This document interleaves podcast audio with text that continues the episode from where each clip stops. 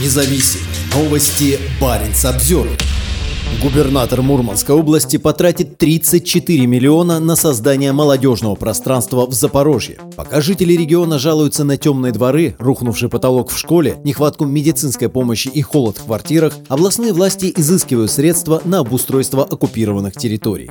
Правительство Мурманской области выделит 34 миллиона рублей на создание молодежного пространства в Приморском районе Запорожской области. Территория находится в российской оккупации. Документ, подписанный губернатором Андреем Чибисом, опубликован на портале правовой информации. Согласно постановлению, средства на создание молодежного пространства выделяются из резервного фонда регионального правительства. На эти деньги, кроме прочего, планируется ремонт и закупка необходимой мебели. В молодежном пространстве разместится зал для групповых занятий, а также 14 многофункциональных образцов спортивного оборудования, сообщал оперативный штаб Мурманской области. Посещать пространство бесплатно смогут жители Приморского района от 16 до 35 лет.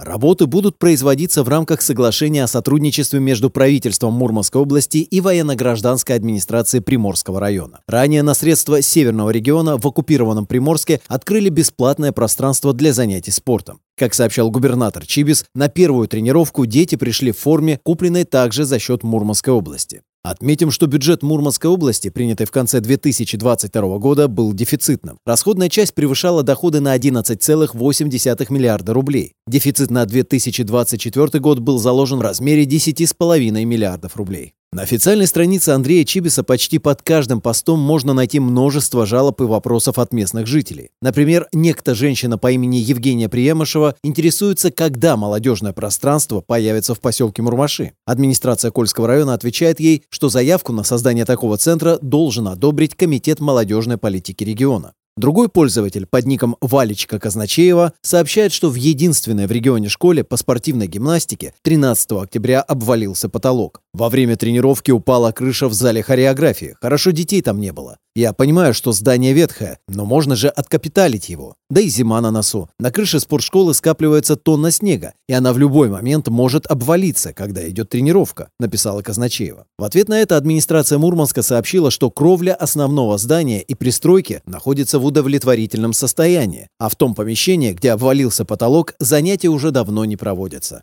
Детская площадка на Морской в Североморске нуждается в ремонте. Уже несколько месяцев она в аварийном состоянии. Администрация Североморска бездействует, написала на странице губернатора еще одна жительница Мурманской области по имени Ольга Смирнова. На состояние детских площадок губернатору Мурманской области жалуются регулярно. Так Антон Овсиенко из Кандалакши приглашает Чибиса посмотреть на прекрасную современную спортплощадку на улице Данилова. Она же наверняка по отчетам так и проходит, иронизирует мужчина. А жительницы поселка Нивский скидывают в комментарии фотографии площадки, на которой не сделали освещение, и вечером она погружается во мрак. В ответ на эти комментарии администрация Кандалакшского района пообещала провести обследование с участием специалистов. А в чем заключается обследование? Видно же на фото, что нет никаких фонарей. Дети гуляют в темноте. По современным требованиям детскую площадку не должны оборудовать освещением, возмутилась пользовательница под ником Катя Щербакова. Также жители региона обращают внимание губернатора на нехватку качественной медицинской помощи. Медицины нет совсем. Нет кардиолога, нет эндокринолога, но пишут, что нужна срочно консультация. Куда бежать? Андрей Владимирович, очень жить хочется, а врачей нет, пишет жительница Кандалакши Анна Казадаева. Другая Край сообщает, что во взрослой поликлинике закрылся кабинет физиотерапии, и процедуры проводятся в детской поликлинике, из-за чего там огромные очереди.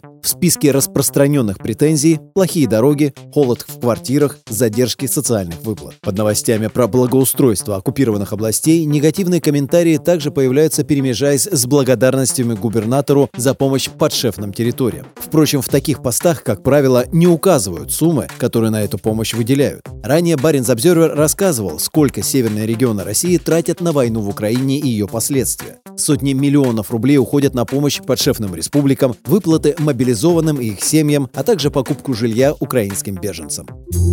Парень Самсервер